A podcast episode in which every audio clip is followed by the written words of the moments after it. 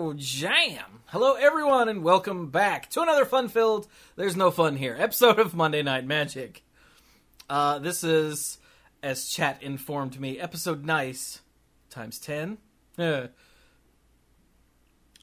oh, you know, I'm not even going to say the number. You can see it, and if you're listening, then you can see it there too. So, uh, I'm Chewie. You can tell that because if you're watching the video, it says it right under me. Uh, and over And if you're there, not, he's the one that sounds like Chewie. I am. Uh, over there is Squee, I sound like me most of the time. except for that one time. That was weird. Well, I That was, was weird. British. And then way over there, like way over there on the other side of the screen is Cluze. Yep, says so right down there. It's right right down there. It says my name. Over there, that's that's Squee. Did I point the right way? Yeah, You I did. did. That's that's Squee over that way. All right, great. Okay, yeah, we got it. We got it all all settled. So hey, if you're new here, welcome aboard. It's uh, it's nice to have you here, and we're sorry. And apologies for Cluze' uh, weird uh, hat thing that's happening uh, on his video. Yeah, it's it's not- called a Moire pattern. It's when you have a mismatch between two grids of similar sizes, usually uh, often seen on digital sensors. Quite frankly, but How how do you spell that? Uh, M O I R E, I want to say. That, That sounds right. Yeah. Yeah. Okay. Yeah.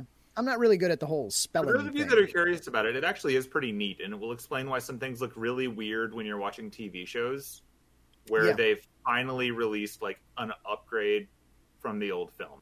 Like something might have been really fuzzy in the original movie, but now that they're doing their HD release, things that weren't a problem before are now a problem because you're digital, Yep. and things are recorded and compressed differently. So someone will walk out out of nowhere and they'll have this weird fake CG Uncanny Valley shirt on that doesn't make any sense in the context of the movie. So, is that also why when you're like looking through a chain link fence and there's another one behind it, sometimes it will jump right up to your eyeballs and back? Yes, Absolutely. A little okay. bit, yeah. Yeah. It's similar psychology. I don't, I don't think that's psychology, but How the brain interprets the world around it. I think that's physiology, isn't it? I mean, it's partially created by how your brain interprets it yeah. if you're not looking It's it, it's both. Yeah. Hmm. This Yes, is what I've, I've got is. this. Uh, I've got this chair downstairs in the library, and I there there are some things that I'd like to take pictures of in the library because the library is a really nice setting. It's got some nice backgrounds. The lighting in there is pretty neat. But the chair, the the fabric that it's made out of, is just plaid enough that I get that moire pattern on like any picture I take with Have it. you considered softening the focus on your chair? I have not. Just have plaid not. enough. Just plaid enough. That's a cover band, but I'm not sure for who. Yeah, I don't know who either, but Um, there you go. a bunch of hipsters aren't So, uh, white. chat, your your number one duty this uh, duty, your number one duty this show as we go forward is if, is if anybody comes into the chat later and asks what what's the deal with Cluze' hat, just just say Moire Moire pattern and maybe give them a Wikipedia link. Yeah, go with that. Or say it's just plaid enough. or it's just Yeah. plaid enough, which might be the name of tonight's episode, but I doubt it. I've got better names, but they involve swearing. And why is that not cool, Cluze? because Uh, there's no swearing on Monday Night Magic, except for that one time. I think it might have been me, as a matter of fact. I'm pretty sure all of us have messed up at least once. we have, yeah. Have Not tonight. Exactly twice. Look, Not I know that. I swore a couple weeks ago on this show on purpose. You did it Oh, on purpose. did, yeah. I have slept twice in the entire run of the show that I'm aware of. I remember those. Yeah. Anyway, anyway, this is how wrong. much that we uh, are not looking forward to talking about magic. We are talking about how plaid things are and Just swearing. plaid enough. So let's Yeah, get let's- to it. Let's the news, TM. The uh, the the big news is, of course, the banning restricted announcement happened today, Look at that. and this is some. Uh, uh, Hullabaloo. that's a yeah. There we go. This is some stuff, is what this is. This is some stuff. So bigger let's let's start with the big one. Uh, vintage. So, usually when things uh, happen in vintage, it's a restriction That's right. because the only things that are banned in vintage are ante cards and physical dexterity cards. Physical yeah, dexterity, dexterity yeah. cards and um, logistical nightmare cards. Yeah. card.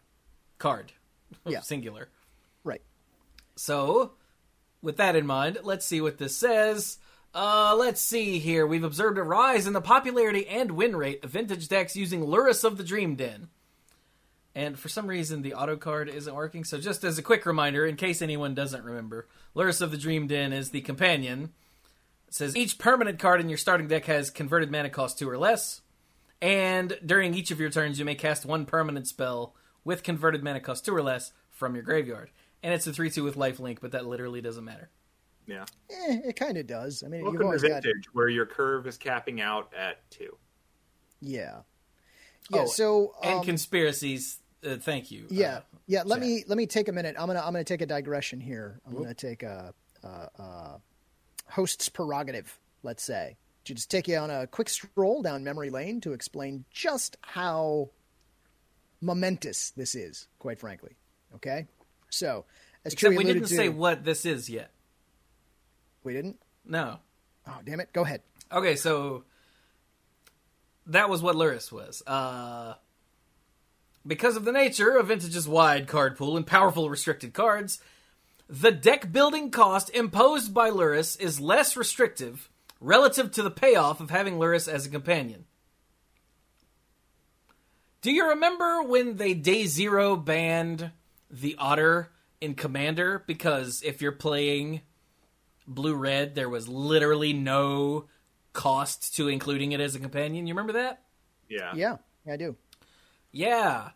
Uh, well, they've banned Lurrus in Vintage because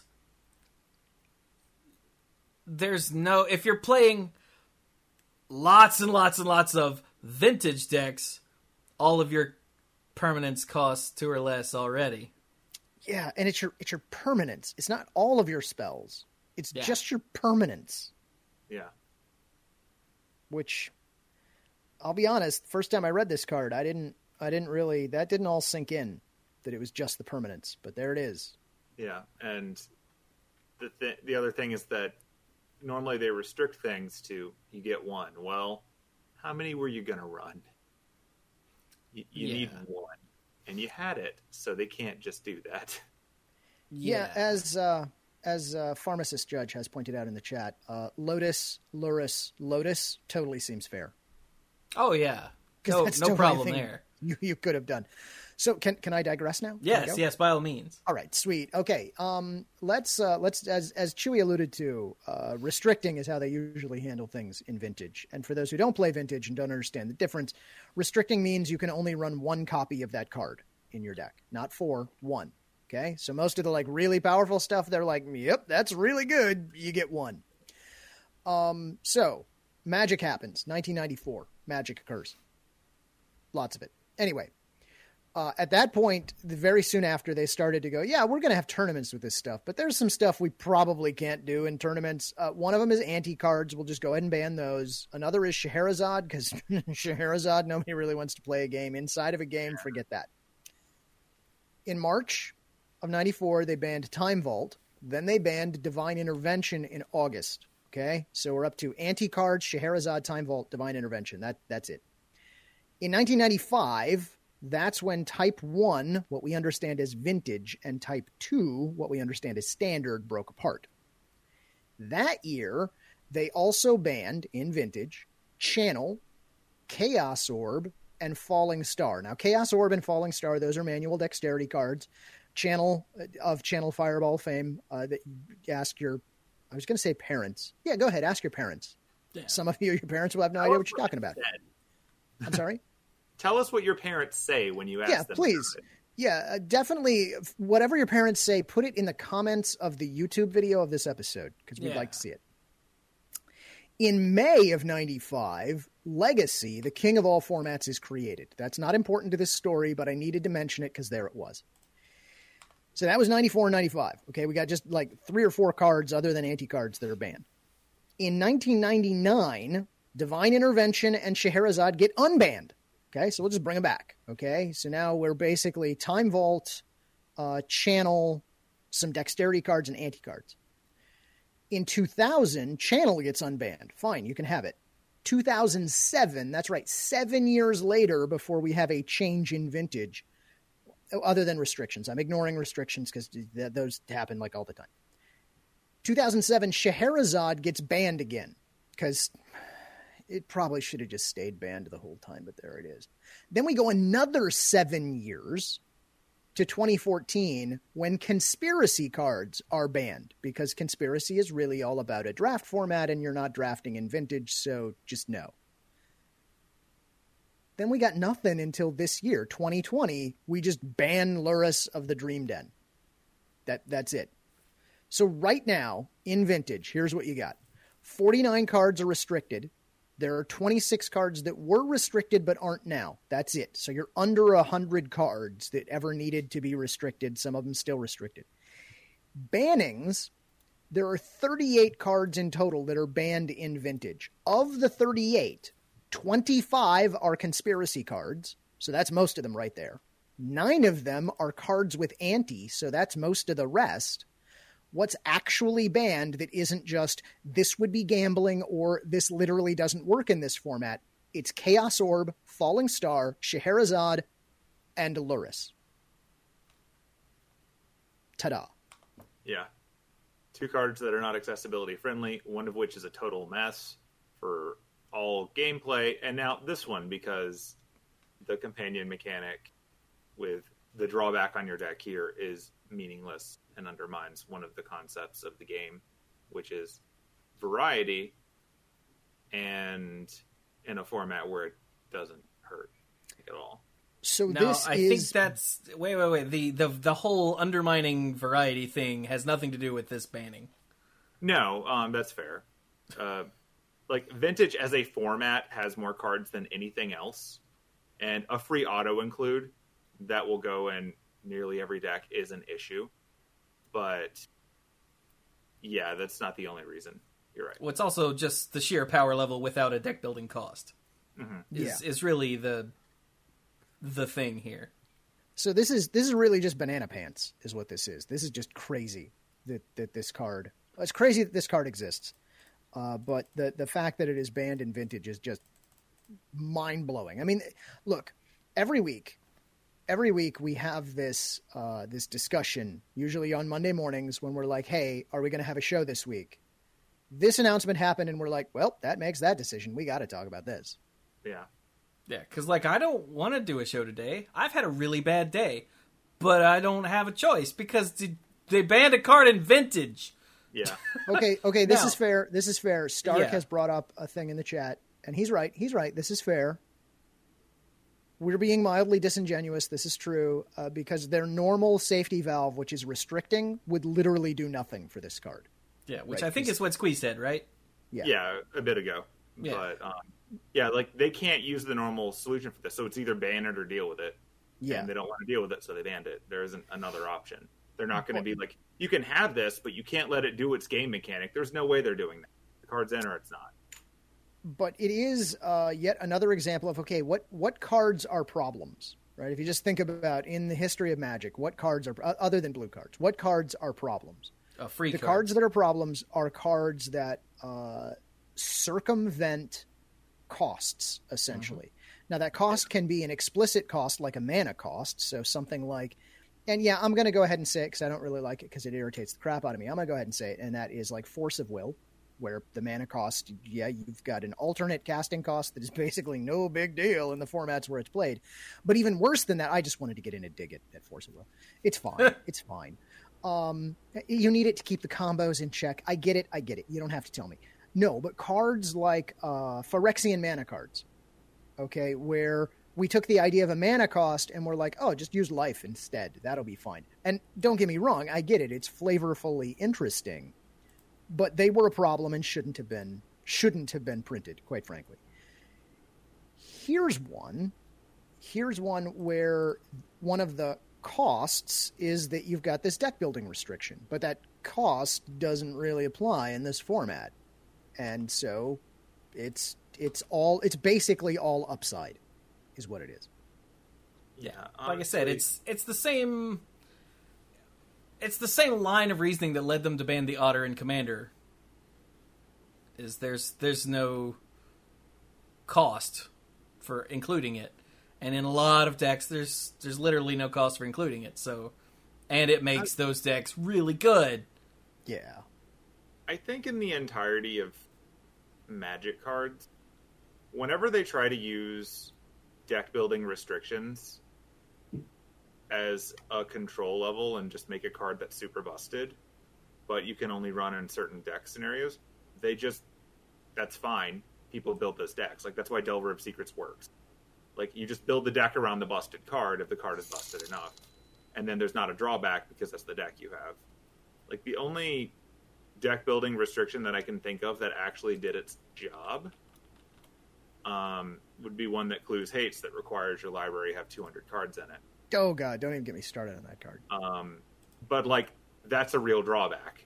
Like that's a real your deck is very different situation, and it does water down your option.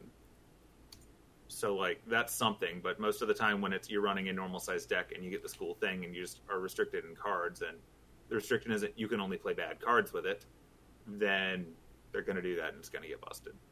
Um, here the restriction is even less, and in a format where getting free things, you know, every turn is even more busted. So have that. It's a perfect storm. Now, uh, philo- philosophically, there's a thing going on here, and it's something that uh, Amaro has talked about a little bit on the Twitters and probably, let's say, Instagram. I don't know. You can't you can't really read Instagram stuff anymore unless you're logged in now, and that really pisses me off. But anyway, um, philosophically, this is something that I encounter uh, when uh, making exams for classes. Okay, you can go like uh, really easy or really hard. It's really it, it's really difficult to hit the mark exactly, right? So I can make an exam that's too easy. I can make an exam that's too hard. But to make an exam that is just the right balance of hard or or easy is really difficult. They can do the same thing in R and D, right? They can make cards that are totally safe and it's not going to break anything in any format, or they can make cards that are really innovative. And it's really hard, I think, to hit the mark of making stuff that is innovative but isn't going to break anything. And so, uh, what what Maro is asking is, which would you rather do? That we occasionally break stuff, or that we make things that are always safe? And I think that that's an interesting thing to ponder philosophically. I mean, sure, we've had a lot of uh, format upset lately, but we've also had a lot of interesting mechanics lately. We've had a lot of interesting design space probed. Maybe that's the way uh, uh, to to describe it. Uh, and so I don't know. It's just something to think about. Um, I don't.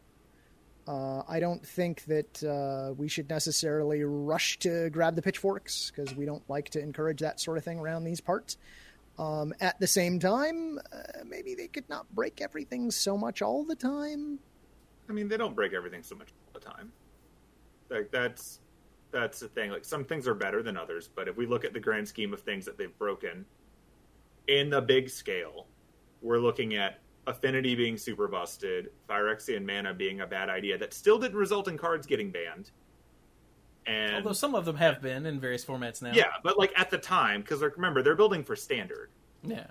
and like they've said that many times. They build for standard. They sometimes factor in things that are good for older formats, but standard is where the balance concerns are, and they're not afraid of banning things in old formats when it gets busted. Like we had commons getting banned a few years ago when like the Treasure Cruise at all nonsense popped out because older formats just had a party with it. Um, but I, I think that they're learning something here, which is that every time they give us too much consistency, something bad happened. And I, I do think that the consistency is the biggest stretch on these because there's a big concern that if you play Magic, it's not chess. Like, that's usually the comparison. Chess, everything could go the same way every time. There's no variance, there's no randomness. People show up with the same tools. Unless go there's a cat in the house. Well, that is superseding all gaming.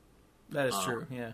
but like there's no real variance and so in chess if someone is better than someone else they will win nearly every time like that's the point whereas in magic we have the mana system and we have mana screw, mana flood, whatever, as little variances so that it doesn't always go that way, and you've got a chance of beating someone that's better than you. Um, when you take a lot of the variants out and you give people, well, you can always start with this card, or you know things to that nature, then you lose a lot of that, and that that's one of its big edges. Like I've played other card games where the resources are set and you will always go up one level. Like that's technically how Hearthstone works, isn't it? Yeah.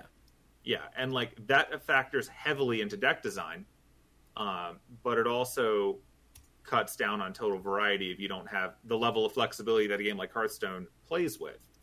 Um, with Magic, where we've seen plenty of you know tournament formats where all of the leading decks are running an overlapping like 50 cards and it's just a matter of what you do a little bit on the side like those get worn out faster but they still have that randomness going on like starting with specific cards means did i win the coin toss this is my play line now and that's not really what people like in general for their magic i mean blue players do everything they can to achieve that but the price they're paying for getting that consistency is that they're generally playing cards that on the surface are weaker and also they don't get to eat lunch.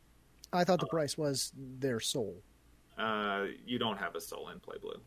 That's already paid for by the Orzhov. um, but yeah, I, I think that this mechanic is touching a lot of things. Like you'll notice they're not banning the mechanic or all of the cards the way they've done with other things well, before. We'll, we'll get to that in a few yeah. minutes. But like in none of the formats have they banned all companion.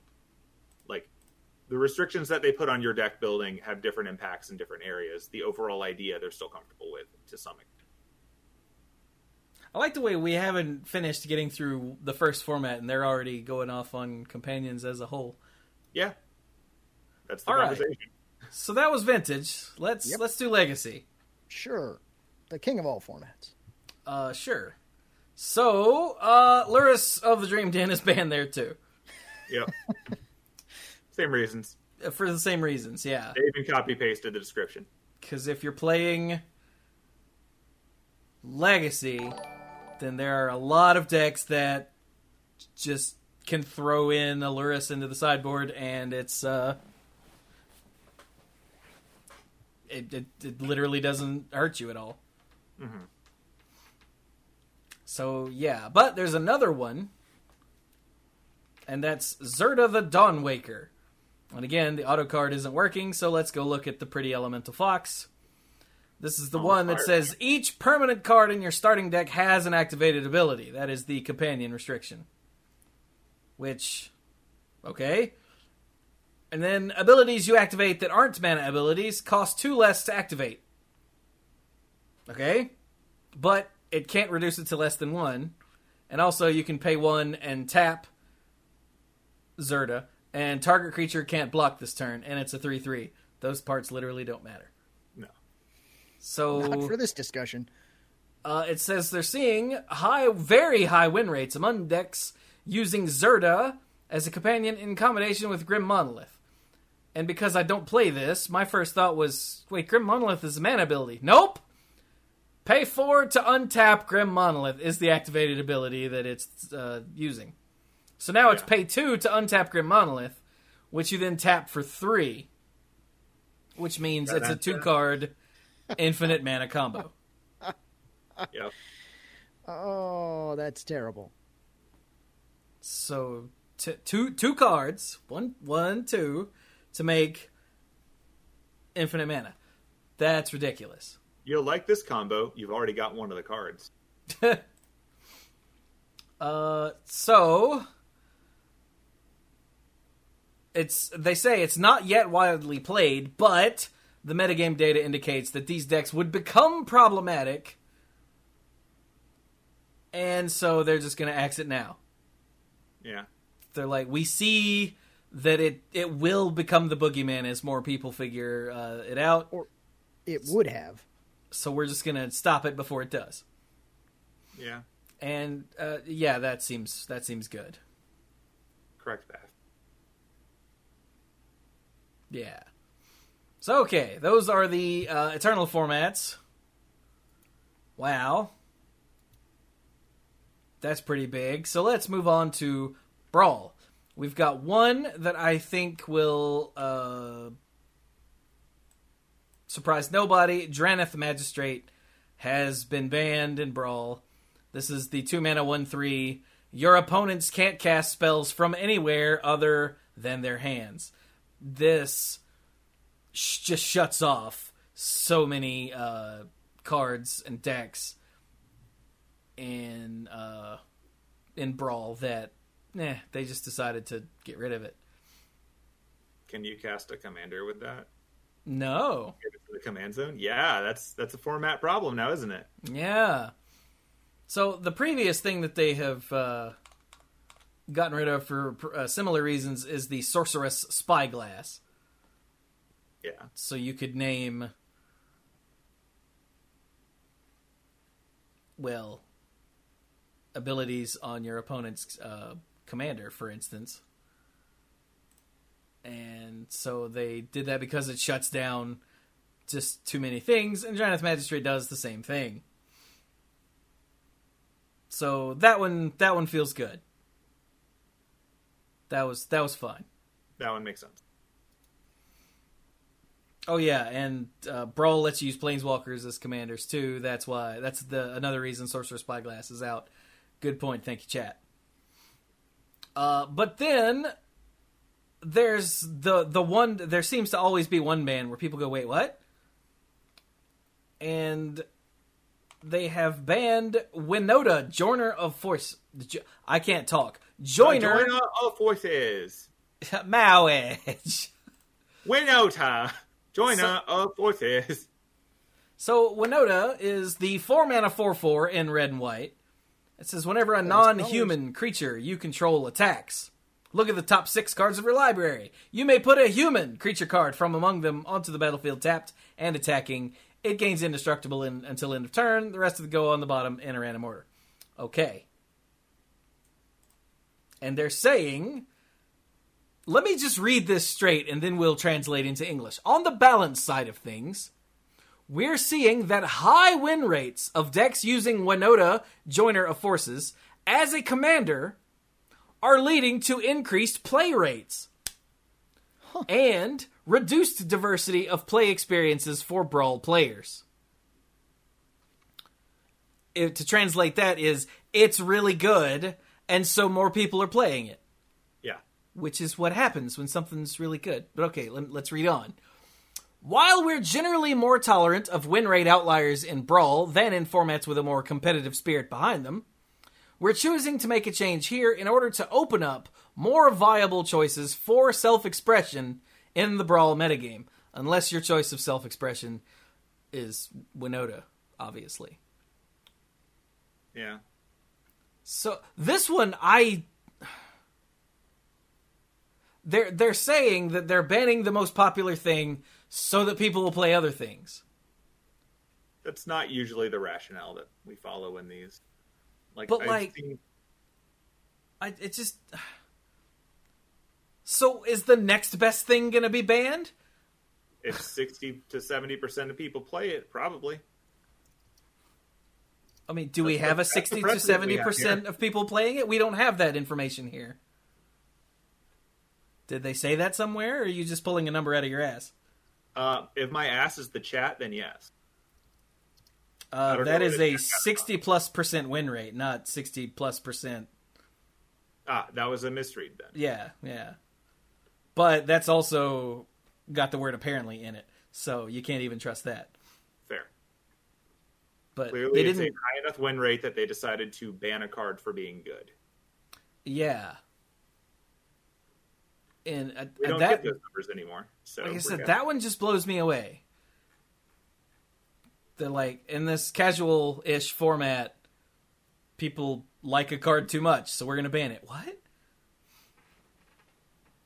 I think it's their wording that bothers me. They're like, "This is really good, so a lot of people are playing it, so now no one can play it." Yeah, usually when cards get banned, it's because they're doing something unintended or something that other people can't interact with to beat it. And here they're just like, it's real good, you guys, and like everyone's playing it because we don't know the numbers as stated. Like we don't really get those anymore, but um, in the past, we definitely have had ridiculously powerful cards that most decks try to run with, but they didn't get banned for being in too many decks. So, or even too many winning decks. It's usually just this is something that destroys the entire metagame. Hard to tell that from this description. Yeah. Now, uh, Magnus in the chat is saying it is very fast for Brawl. And uh, his anecdote, I found it very frustrating to play against. You were typically dead before you could set anything up. And that I could understand. Mm-hmm. If they, like, hinted at that at all. But I, I really think that that probably is is a thing. They just didn't say it here. And since this is what people go by, they really should spell stuff out here because literally what they said, I'm going to say it one more time. This is what they said. This is really good, so too many people are playing it. Reduce diversity of play experiences. In a casual format. it's a weird descriptor to give as rationale when you know we've been trying really hard to get people to not yell ban it whenever something looks really really good um exactly. like this is giving fuel to the wrong fire but we'll see i guess i don't know Chat I mean, like- is this better or worse than we don't ban for CEDH, but this time we did. this isn't that bad. yeah like brawl as a format is already something that i don't think most things are built thinking about so i wouldn't be surprised if we ran into some more of this and maybe they're just setting the precedent that if things get miserable they'll just ban cards even if they're not game breaking just to shake it up which weird precedent set but going off the description we have here that's what i'm taking from it I have a conspiracy theory. oh god. You ready? Sure. They did this just so people would talk about Brawl. Ah! oh it's like a false Actually, I don't know how popular Brawl is, to be honest with you. I've only played it a couple of times and it was great, so I don't know. yeah Excuse me, I had to resize y'all's windows. I just realized. You remember I had to resize the first one, Yeah. but I didn't resize the small ones here on on this screen. And your little green line was meant. Discord had another update to the way things are set up on on the the screen on Discord, so all my windows got screwed up. yeah In case anyone happened to be watching, going, "What is going on with their windows?" yeah Anyway, there you go so yeah, now there's there none of that is actually the important bit.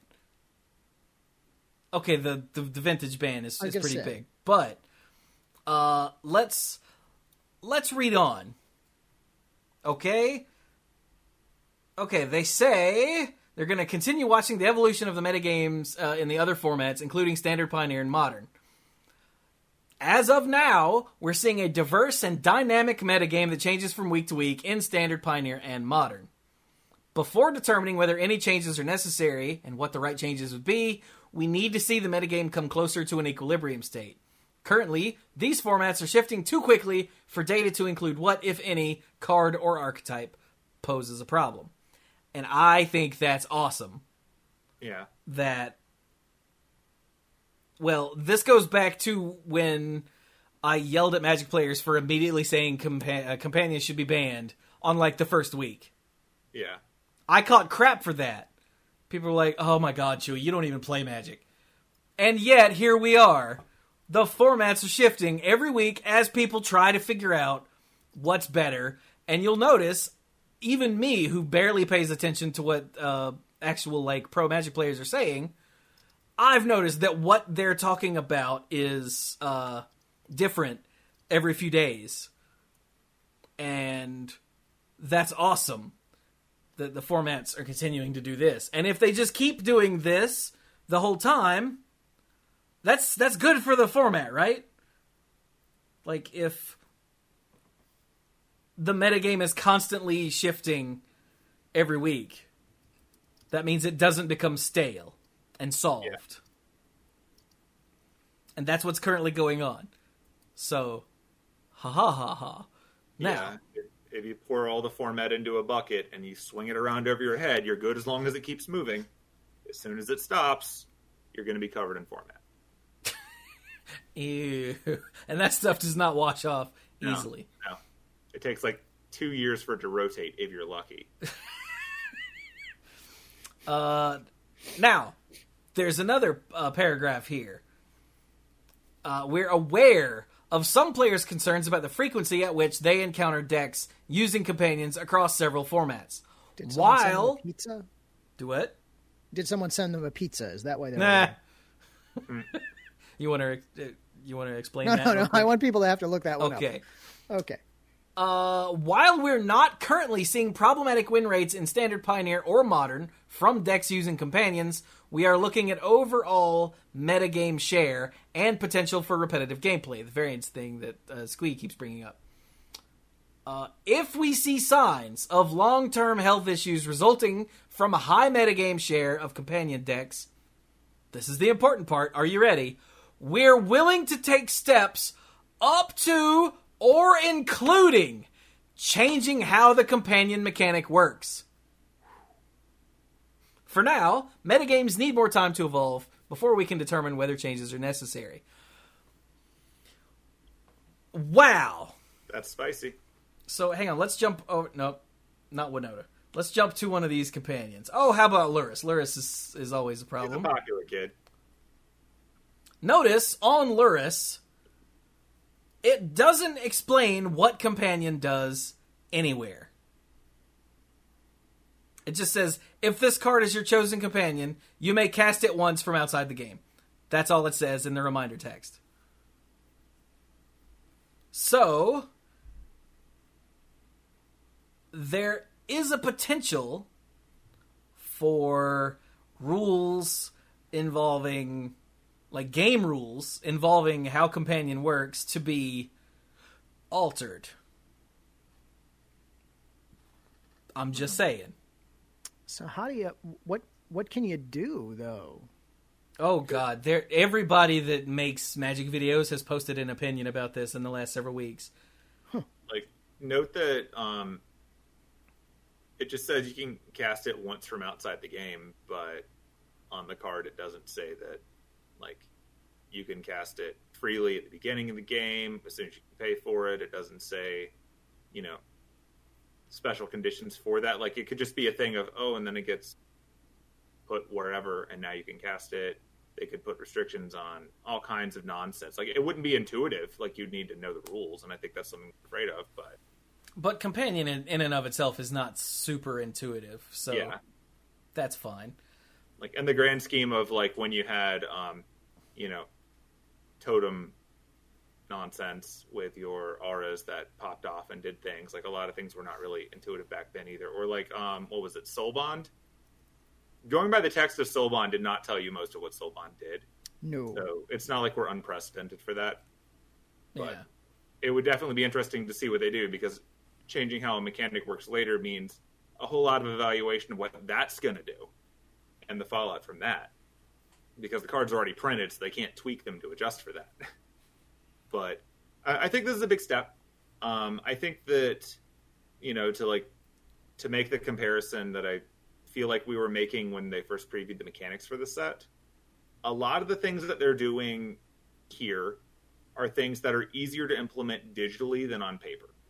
Yeah. And that's part of a newer design philosophy that I think they're leaning into with Arena and all of that. But like one of the biggest advantages that games like say Hearthstone have over Magic is that Hearthstone can change the rules and they can change the cards. And in fact, a balance patch on Hearthstone went live today that changed 12 cards. Yeah. And like Yeah. that's something they can do because it's entirely game mechanics, so you can't play it wrong. And they can literally change what it displays when people look at it. And Arena will probably be able to add further clarification if needed too. Right now, they just need a solution that isn't in direct conflict with what's on the paper cards, or that's going to be a Well- massive headache. Preferably that isn't in a direct conflict. But again, it's reminder text, so it doesn't Yeah. actually count. like the whole thing of the restriction for what decks you can put it in will very likely stay. But Oh, yeah. It's That's it's more. Um, but a change to uh like the most popular thing that I've seen people parroting is it's the eighth card in your hand at all times, which is the problem. Even though I don't think that's the problem. Uh, I think it's the variance thing. How this card is always in your hand. I don't think it's an extra card in your hand that's the problem. But whatever. Uh, one fix I've seen is that when you reveal after you do all your mulligans and whatnot, and you reveal your commander, you then take one card and put it on the bottom of your deck, like from your hand. So, in order to have a companion, you actually have an impact not only on your deck building but on your opening hand. Yeah, I guess really you could just start with six and just know that that's the seventh one sitting over there. Like you would need something on the bottom. But like that's not uh th- that's just one idea that like I've seen I've, Yeah. I've seen a lot of people parroting uh, after whoever it was came up with it in the first place. But there are any number of ways that they could try to make the whole companion thing not affect uh, variance and be completely uninteractable if they need to. Again, this is this is all just if. Right now, the formats that they care about, which are standard, pioneer, and modern, are okay. Yeah. I appreciate that they're willing to tell us now that they are open to taking such a drastic step, though. That's the kind of thing that tells us they are paying attention, which we don't always get, so it's appreciated. Yeah. So yeah, Lurrus uh, is a uh, what's the word? What is Lurrus anyway? A cat. Yeah. So Lurrus is uh, a bad kitty. and yeah. Zirda's too good, so we banned it. Mm. And Drannith Magistrate is no not not Zirda. Sorry, Winota's too good, so we banned it. Zirda could be the boogeyman, so we banned it. And Drannith Magistrate is just a dick. In Brawl. So we banned it. Yeah. So. That's the vast majority of the relevant news. uh, yeah. Now, because of Lurrus's ban, uh, the commander rules had to have a tiny update. The, the part of the commander rules used to say commander is played with vintage legal, legal cards, but since Lurrus is still legal, they just removed the commanders played with vintage legal cards. There you go. Yeah. just because you know there are those people who'd be like, "Well, this is illegal in Commander. Does that mean it got banned?" They're in Commander in in Vintage, so does that mean it got banned? Well, That's the thing people actually, say, yeah. uh, so they've just nipped that in the bud. So, Yep. good job.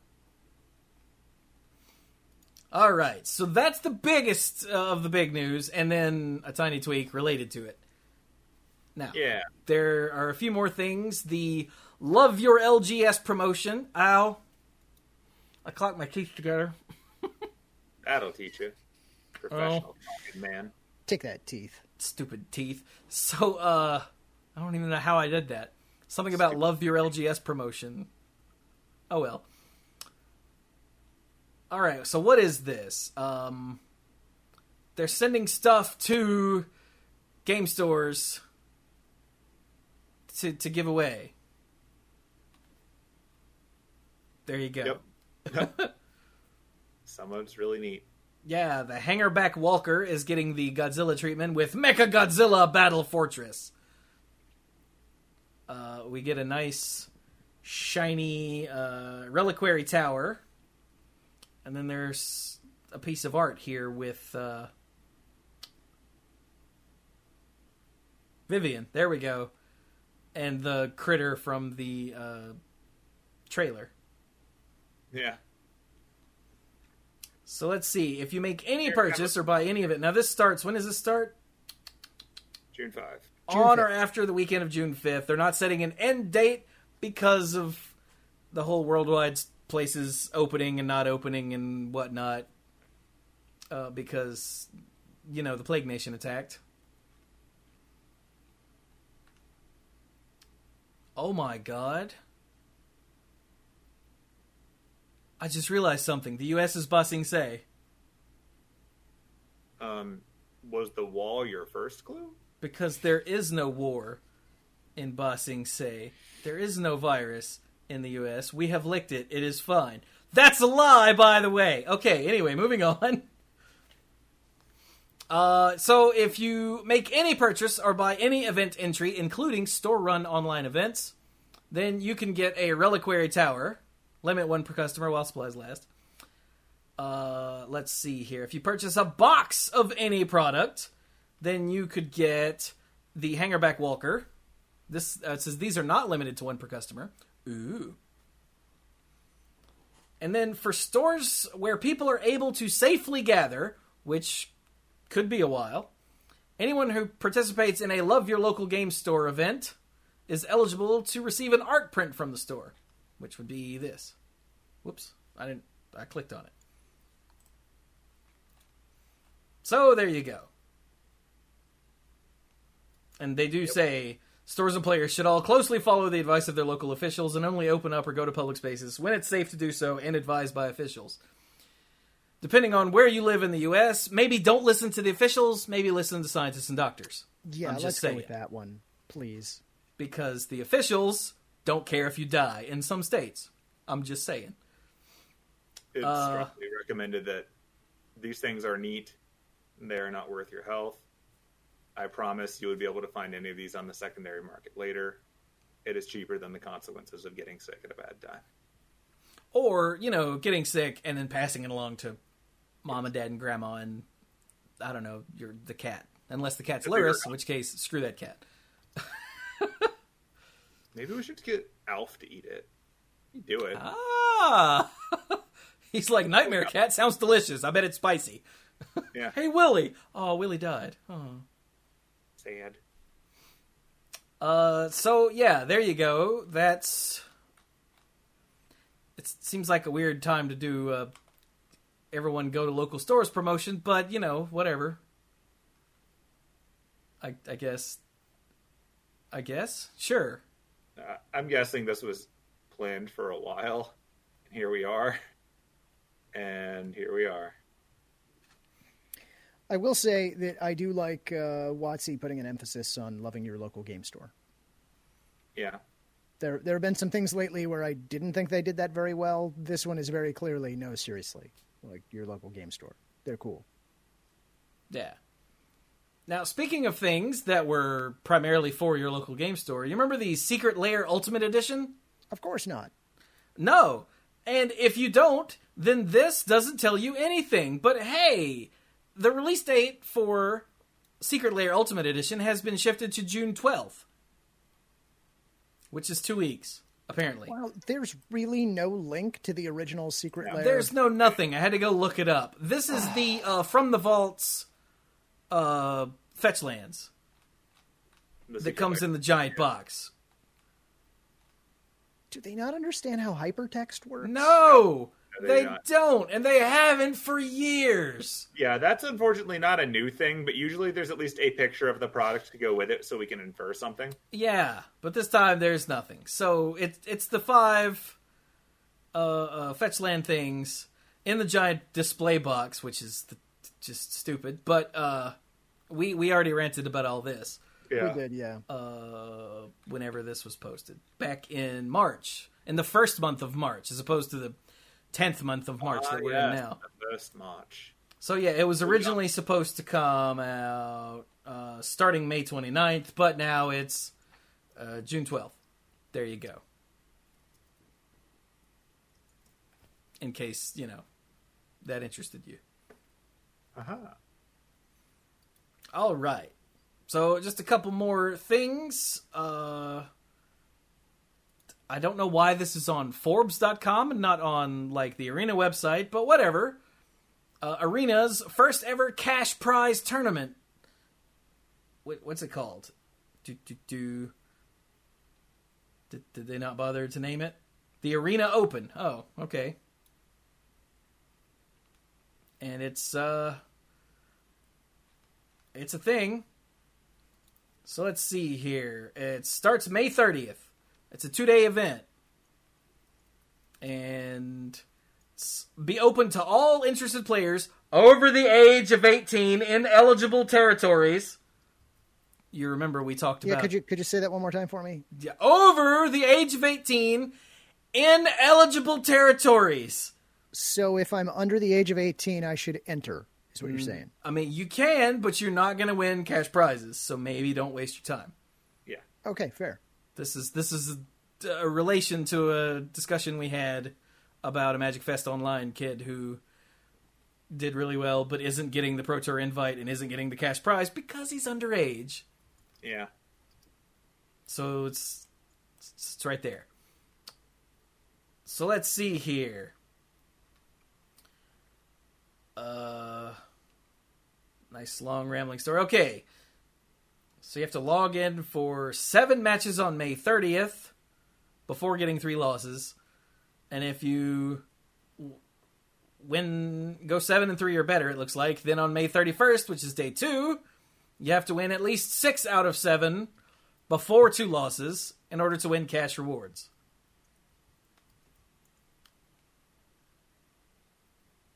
What does it cost? I'm not seeing it. Do, do, do. I don't think it. Oh, it's down here. Okay, here we go. It's way down at the bottom. That's- So, the, the day one format is best of one, and your entry options are 20,000 gold or 4,000 gems. And you can keep entering during the time frame. So, if you get your three losses fast, you can go, damn it, and give them more money and get another shot. Uh, you'll get five Godzilla lands for entering. And you, let's see here. If you get three wins, you'll get 400 gems, and if you get seven wins, you'll get 200 gems plus day two. Two, 2,000, 2,000. rather. 2,000 gems. uh, as your reminder, four thousand gems is the cost to play. Yeah, so you'll get half of your uh, entry back and day two if you manage to get seven wins. Now, in day two is standard best of three. I don't know if you can change decks because that makes a difference. It doesn't say. That's a question to look up. Um, But- What? I mean, they're they're technically separate formats, so I would hope, but that is Well, true, but it's but it's one tournament, so sure. I don't know. But uh, if you get one win on day two, you get your other two thousand gems. So if you manage to make it to day two and get one win, you are now playing for free. Uh, and if you let's see here, if you get five wins, you'll get twenty thousand gems. Six wins gets you thousand dollars, and all seven wins on day two get you two thousand U.S. dollars. So there you go. And yeah, Chad is already disagreeing whether it's two events or one event or what. I I don't know. I did see that. Uh, who was it? Meddling Mage. Chris Chris Pikula asked on Twitter, "So can you change decks?" But no one had responded at that point, and I didn't bother to go back and look again. So yeah, it starts at 8 a.m. Pacific time on May 30th, day one, and goes until 7 a.m. Pacific time, May 31st. So you've got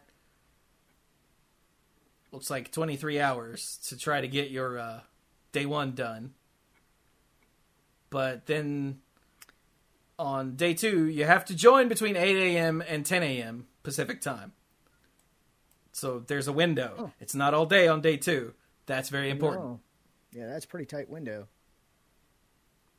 Yeah. So if you're not, you know, in the U.S. well, I mean, it's it, it- everyone gets two hours to to get yeah, there. but it so could be a really weird, wonky time for that two hours, depending on where on the globe you are. I mean, I agree, but it's still it's still the nature. more lenient than um, having to go to a GP Yeah, yeah, where you have worse. to be there, you know, when it starts.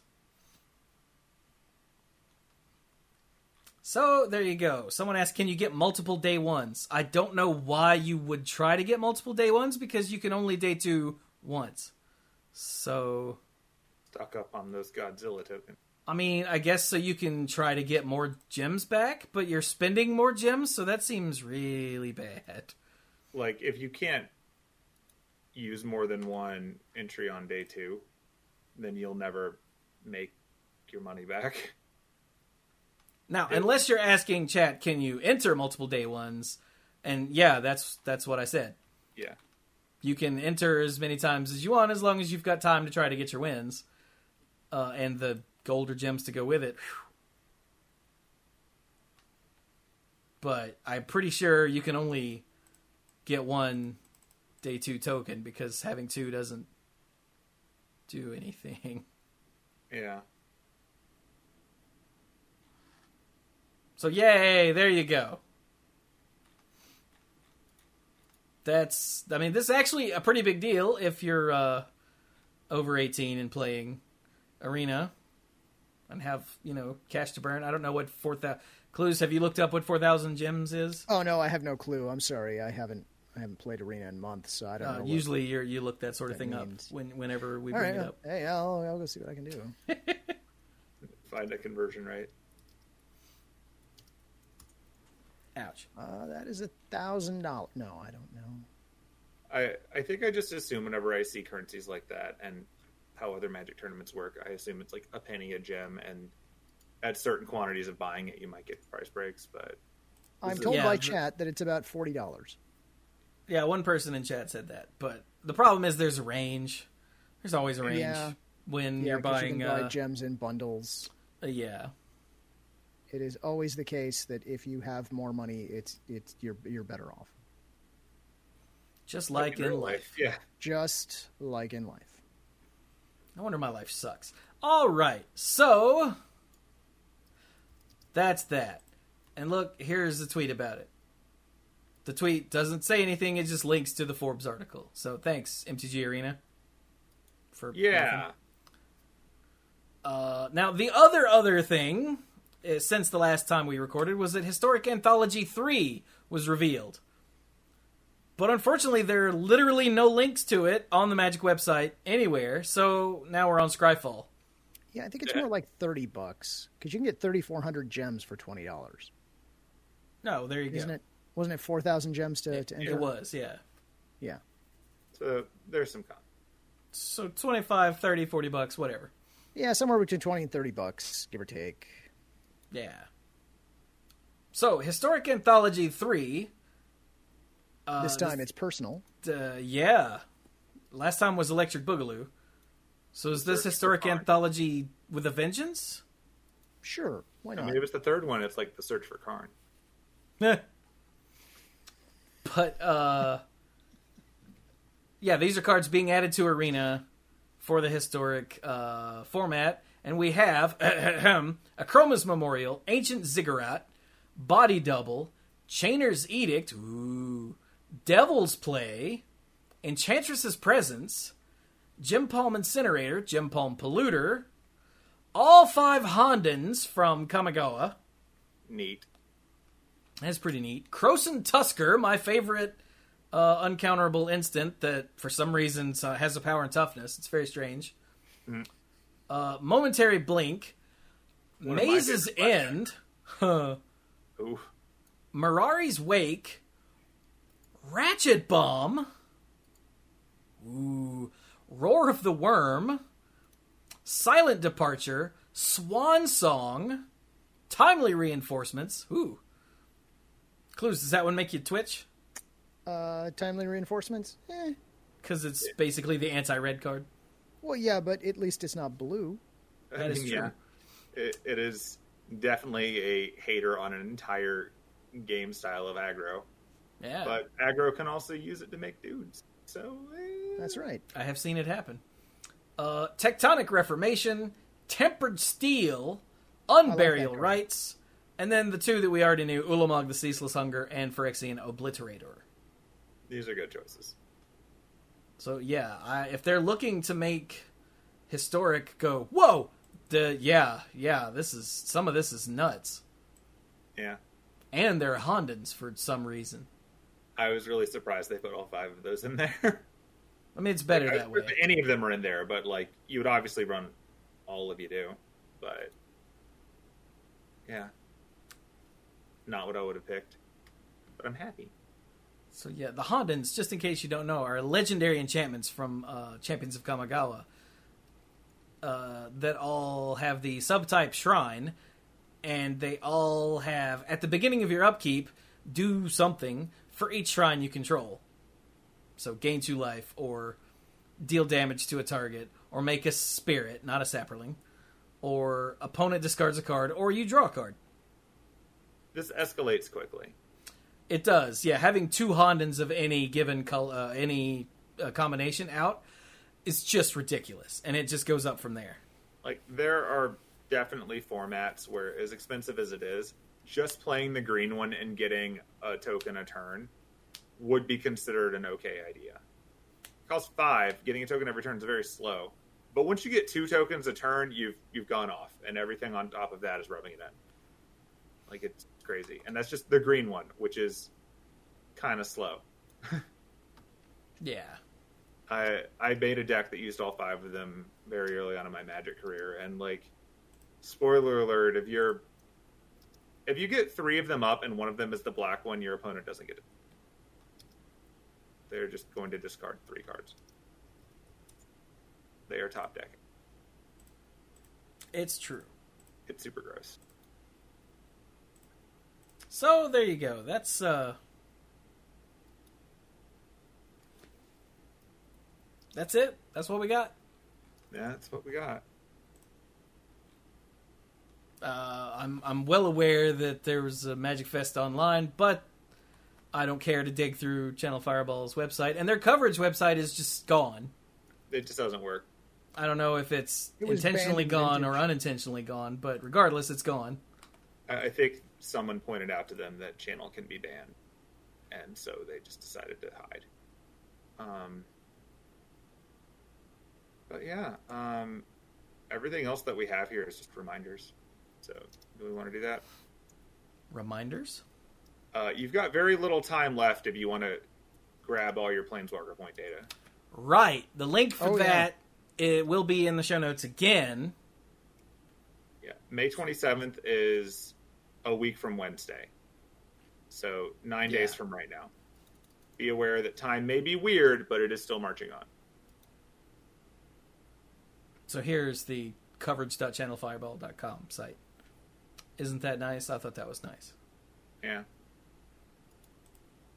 Uh, yeah, there was the the Red Bull Untapped or whatever it was called event this weekend, but no one cares. And uh, yeah, there it was something about a Command Fest online. So if that interests you, you already know about it. So yeah. have a party.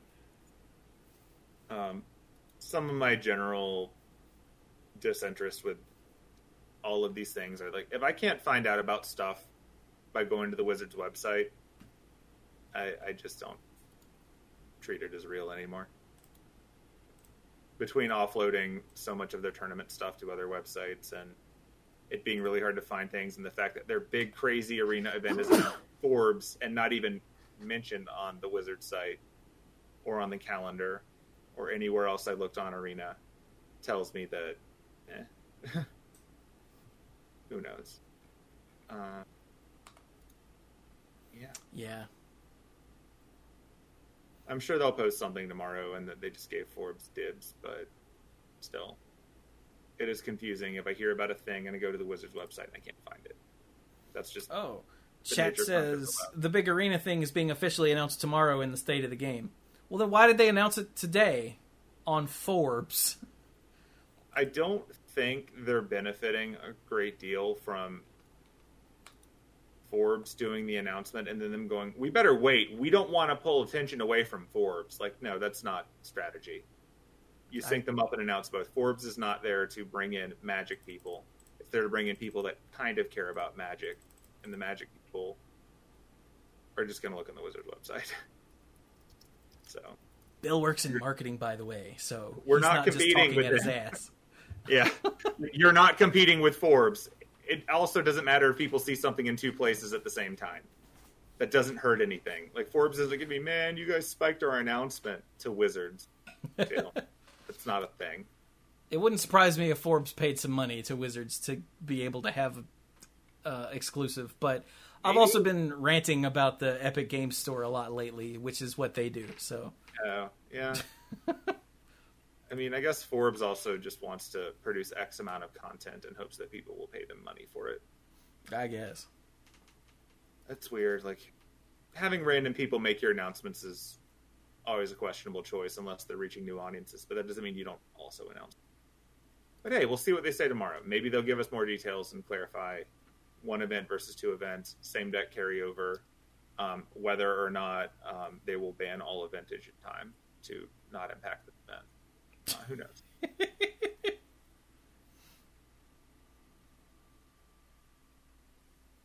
so should we wrap up? I guess. Yeah, yeah, we have nothing else to discuss. Yep, that's Tim's the magic news. So yeah, um, you can find me on Twitter at SqueeGoblnNabob. There's no I in Goblin because it actually got trapped under the ante cards when they started banning things a long time ago, and occasionally sneaks out with a conspiracy to have a party.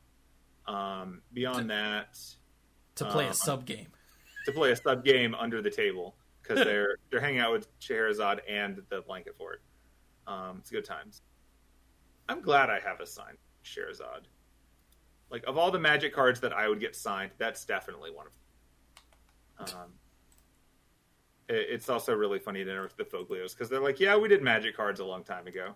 Every once in a while, we sign them. We don't actually know if they're good or bad or what, but we're happy and people like it, so roll with it. Um, That's the important bit. I think I still have Phil Foglio on my phone. Weird That's not weird at all. Yeah. Uh, anyway, um, so other than that, like most of what I've been doing with Twitter lately is honestly just posting what playlist I'm listening to while I'm doing work stuff because I'm linking to playlists. They're fun to listen to. It's good background noise. I'm not really reading Twitter feeds because half of it's people complaining about magic and the other half it's people complaining about the state of the world. And it's important to learn how to separate different things instead of just living entirely in a state of misery. Um, don't be ignorant of the world around you, but learn how much you can handle before it eats you. And I'm trying to spread that out a bit.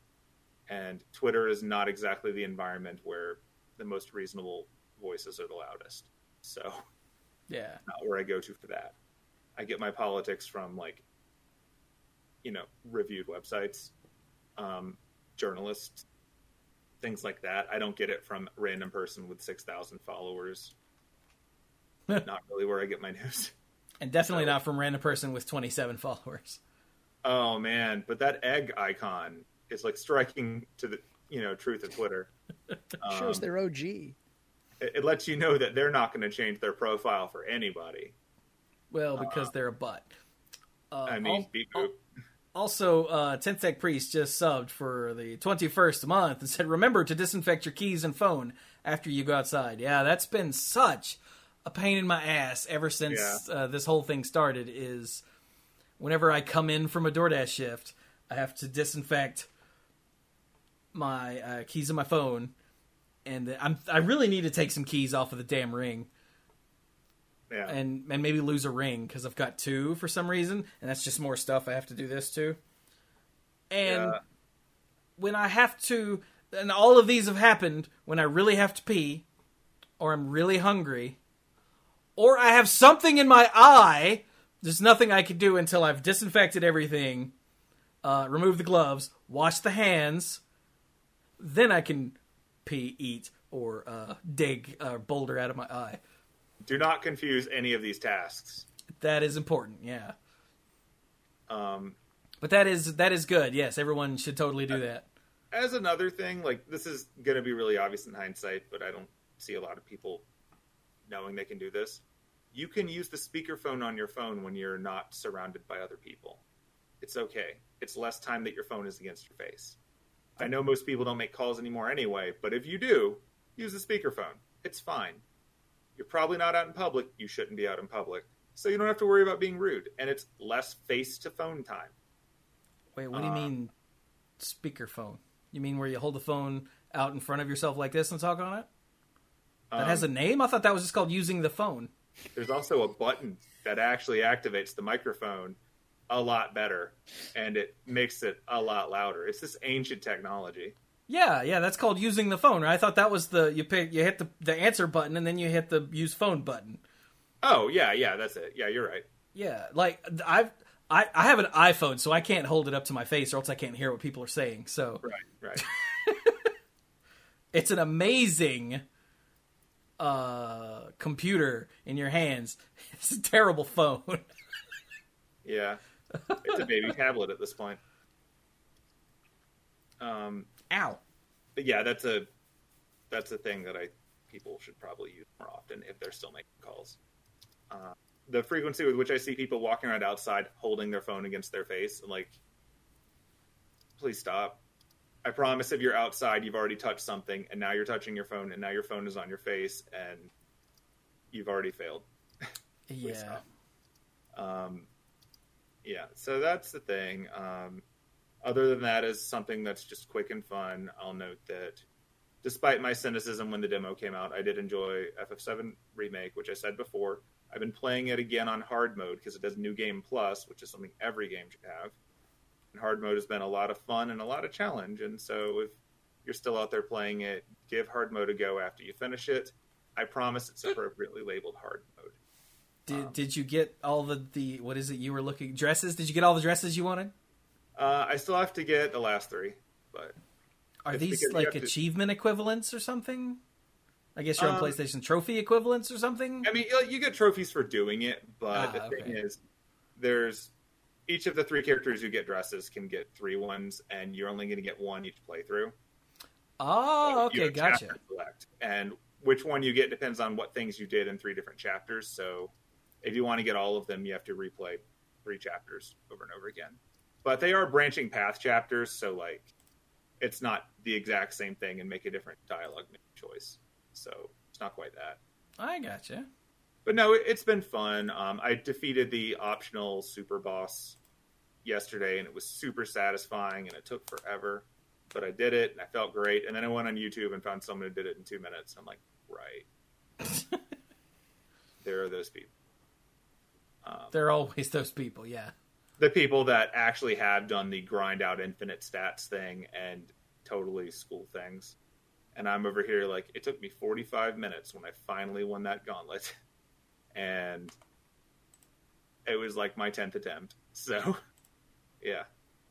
But I was having fun. The gameplay is good. Like playing as Cloud is the biggest mistake they can do for showing off how good the gameplay is because Cloud kind of sucks. Um, the trick is to play as Tifa and pretend it's Smash Brothers and just destroy everything with your fists, and then make a dolphin kill someone. It's a good time. And that's my tirade on that game. So now I will give it over to Cluze. Hey, uh, if you'd like to hear more from me, I am on the Twitters. I'm at lacluyze, spelled just like it is in the show notes. But I got to tell you, Squee's onto something. Maybe don't don't go to Twitter all that much. It's probably a good place to avoid. Um, I have recently come back to Breath of the Wild after having been away for a long time. I put up a poll to see if people thought that I should just push on because I'm like really close to the end. I've unlocked nearly all the shrines. Uh, I've got a whole bunch of hearts, whole bunch of stamina. I just haven't done the whole, you know, go assault Ganon thing. Calamity Ganon, excuse me. Um, so I put up a poll, Jane, and but Ganon I'm sorry. is that like Calamity Jane but Ganon? Yeah, exactly. Nice. Um, I put up a poll to see if I should just push on or if I should start over. Because I mean, I put a lot of time into this game, and uh, the Twitter poll was extremely helpful in that it was overwhelmingly like evenly split. Fifty-one percent thought that I should restart, and forty-nine percent said that I should push on. I So- voted push on. So that's definitive. So right now I'm pushing on um, just because I started playing again and I do remember a lot of it. So uh, we'll see. I don't know. It's it's kind of fun. Um, so that's neat. Um, other than that, I'm baking. So I made bread last week and I made pretzels last week, and the pretzels were amazing. They looked really good. He sent us some They pictures. They were They were very tasty. Your, your carbomancy is growing. Yeah, it is. It is. So I keep sending them to Squeeze, since of course he's not eating the. the I'm sorry, Squee. I'll stop sending you those pictures. It doesn't actually bother me. No, Okay, I'm then I'll keep by sending you. Facebook way more than I'm annoyed by you because Facebook apparently decided that you know telling anyone at all that I'm doing keto and not eating bread means I only get ads for donuts and pizza now. Nice. That's it, just donuts and pizza, constant donuts and pizza. And uh, the the bread was good, but it wasn't as good as the pretzels. The pretzels were were amazing. That's what I'll say. Um, let's see now. Other than that, uh, nothing interesting going on. You know, I mean, as far as I know, the world's fine. Yeah, the world's fine, right? Nothing, no problems out there. I haven't been Uh, paying attention. Cluze talk to me after class. Oh, okay, all right, sure. Yeah, I'll stick around. I think it's become clear who didn't do the reading. Oh boy. Um, other than that, wash your hands when you're done. Wash your hands again, and then uh, about ten minutes after that, you should probably wash your hands. And uh, I will pass things over to Chewie, I guess. Oh, if you're using a reusable mask, you're supposed to wash those. Oh yeah, Like I I know that people say that, but I'm saying it again because I know a lot of people that don't do that. To take out the filter, put in a new one, and like in the middle step, wash the mask. yeah. These are things you can do. There's a million guides online. You're not helping yourself nearly as much if you're not cleaning the mask. Yeah, that washing bit's really important. All right. Yeah. So, uh, first and foremost, on Saturdays, right here on twitch.tv slash the Mana Pool, we're doing Twitch watch parties. So if you're in the US, apologies for that. And if you have Amazon Prime, apologies for that, then you can come uh, watch with us. Uh, the US thing is, while it's still in beta, hopefully they will work past that soon ish. Uh, but the have Amazon Prime thing is totally not going to change. Uh, sorry. But I put up a poll after consulting chat uh, after our last one where we watched uh, Clue, which is like the best movie ever. And the poll said which what should we watch? Now, it's it's got 22 hours left, but I don't think any number of votes are going to change this. Uh, the options were Cabin in the Woods, which is an excellent deconstruction of horror films, while still being an excellent horror film in and of itself. Uh, Vampire's Kiss, which is Nicolas Cage at his most cageist. I'm pretty sure. Uh, it's a bizarre ass movie, and if you've ever seen the clip of uh, Nicolas Cage reciting the alphabet in true Cage fashion, that's from that movie. Uh, Street Fighter the movie, which needs no introduction, and The Disaster Artist, which is the movie with uh, the Franco brothers, James and his brother. I don't know his brother's name. Do you guys know James Franco's brother's name? The other guy that was in. James Franco. Do what? I just like to believe they're both James Franco. I mean, it, it could be, yeah. But it's about the making of the film The Room, which is well known. The three of us were actually on the School of Movies episode about The Room so long ago. Uh, but it's it's a well known horrible movie, and but Greg Sestero wrote uh, a book about it called The Disaster Artist, which got turned into a film, and it's actually really good. So whether I guess it works better if you know the room, but I Yeah. think it still works if you don't. It's like, just we actually went and saw it in a theater, yeah, and that was one of the rare times where like Chew and I actually got to see a movie at the same time. And um, I'm pretty confident I would have enjoyed that movie if I hadn't seen The Room. But I feel like having seen The Room and had the same conclusions that a lot of the cast did, just watching it made it much more satisfying when the characters in Disaster artists also jumped to those conclusions. Yeah. Like her belly button. Like, Belly yeah, Button was the one I was thinking of. Uh, I know it's the one you're thinking of.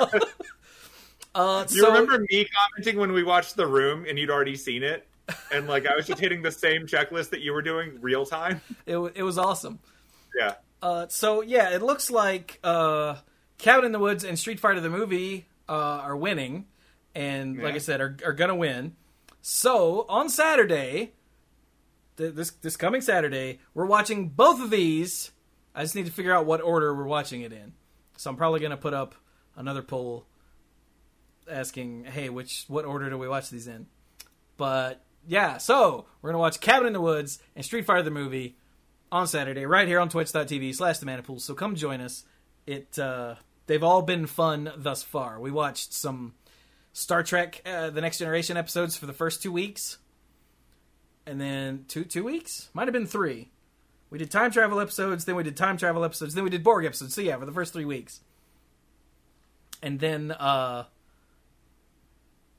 we watched Clue. And now we're gonna watch these two because Clue. We were watching four episodes of The Next Generation, which it's roughly an hour apiece, roughly when you count, you know, talking in between and giving people a chance to get up and go pee and whatnot. And then Yeah. last week we watched Clue and we were done, and it was really awkward. Like I was like, I feel like I should keep streaming, but there's nothing to do. I don't know. So now we're just gonna watch two movies. Damn it! It's gonna be a TMP watch party double feature. Yes. All right, all right. And then next week, or well, yeah, after that, I will do another poll with four more movies. Probably the two that didn't win, and two others. Just gonna have a rolling rolling list, and that's just what we're gonna do on Saturdays from now on. And it's gonna be awesome. Okay. And also, yeah, I, I stream games here on on this channel. Uh, I play Skyrim uh, usually Friday nights after uh, a DoorDash shift. It's just nice, chill Friday night Skyrim. Uh, I hiccup. Yeah. Uh, I'm playing Shadowgate, the 2014 remake, uh, right now. Not not right now, but you know that's the thing I'm currently playing on stream. It's uh, Shadowgate is an old first-person point-and-click game that was ported from the Mac. It's a Mac Venture game originally, I think, but it's ported to the NES, and I love it. It's so good. It's also stupid hard. But in 2014, a company did a complete remake of it that's not just like DuckTales remastered. It, it- where it just got pretty graphics. It's it got pretty graphics and they changed a lot of stuff. They added a lot of stuff. They moved around a lot of stuff. It's more like like the Resident Evil HD remake. Yeah. Hmm. Where like you'll recognize things from it, but stuff is different and it's much longer. Like the original took like 2 hours. Yeah, I'm 3 hours in and I'm not halfway yet. yeah. So it's been really cool uh, all the different ways to die in Shadowgate because there are a lot of ways to die in Shadowgate. I love point and click adventure games, by the way. Yeah. So yeah, that's what is going on there. And then over on YouTube, we just what went up today was the or yesterday if you're watching this uh, when it goes up tomorrow uh, was the TMP nerf report where Mike and I talked about all those cards in Hearthstone that were nerfed and buffed, nerfed and buffed. They did nerfs and buffs at the same time. That's actually momentous because usually they they don't do buffs at all, and when they do, it's, very rare. So yay. And Shadowgate will start going up soon, and I just finished Halo Wars. Yeah, lots of stuff going on over there. Now, if uh, you want to help support what I do, I should tell you that Mana Pool Productions on the whole is uh, a Patreon supported endeavor. So if you go to patreon.com slash the Mana Pool, you can sign up to become a lifeguard, which will get you stuff. You can get Mana Pool episodes and YouTube videos early. You can get access to the odds and ends, which let's see, I've got all the way up to like February are posted now. And all of the ones up until today, I have started the prep work on putting them together. So I'm to get those caught up in short order, like for realsies and serious, because it's killing me having all these numbers up on my white. It's what I keep looking at. All these numbers up on my whiteboard over here. It's pissing me off, and I'm gonna get them all with the red dot on one side to show that I've done the first step, and then the red dot on the other side to show that I've, I've done more steps, and then the line through it to show that it's up. And right now they've all got the dot on the left side, and some of them have a dot on the right side. I'm very excited about that. And also, hey, Saint Saigal threw a, a thousand, a thousand bits and said, "Yay, lifeguards!" Well, thank you. Damn. Uh, so yeah, also, you can get the sponsorship shout out on both podcasts and at the end screen on the end screen of each YouTube video. So hey, let me shout out the uh, Mythic Lifeguards: Jason Doan, Kim Maho, Andrew Hunt, Al, Lance Delicious, Team Hillis Are You, Connor Kennedy, John Morris, Alex Gonzalez, Scuzzo, Jeff Spencer, Stuart Slaw.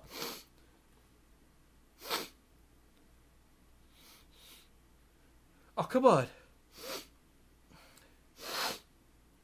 Oh my god, that's been happening all the time lately. No? Alright, let's see if I can get through this before that comes out. Uh, where did I stop? Search Law. PJ McMullen, Casey, Danny Liao, Cody. Nope. Cody Buckowing, Jake Jansons, Jason Cowles, John Parker, Aleph Cat, Beardy Man, uh, Bartle, Backwards Logic, ALK Alters, and the and the Beast Father, Aaron Goodwine. Oh my god. All right, with that, we're gonna stop now before I actually do sneeze all over everything. So uh, I hope you all have a fabulous, uh, I don't know, period of time until we next talk to you, and uh, come back on Wednesday for probably more Shadowgate, probably, yeah. So thank, uh, so thank you all. So, I'm good at sneeze. It's like we could help him, but we're not. Damn it. Uh, so thank you all Killing me. so very much for joining us, and uh, uh just Lurrus is a bad kitty.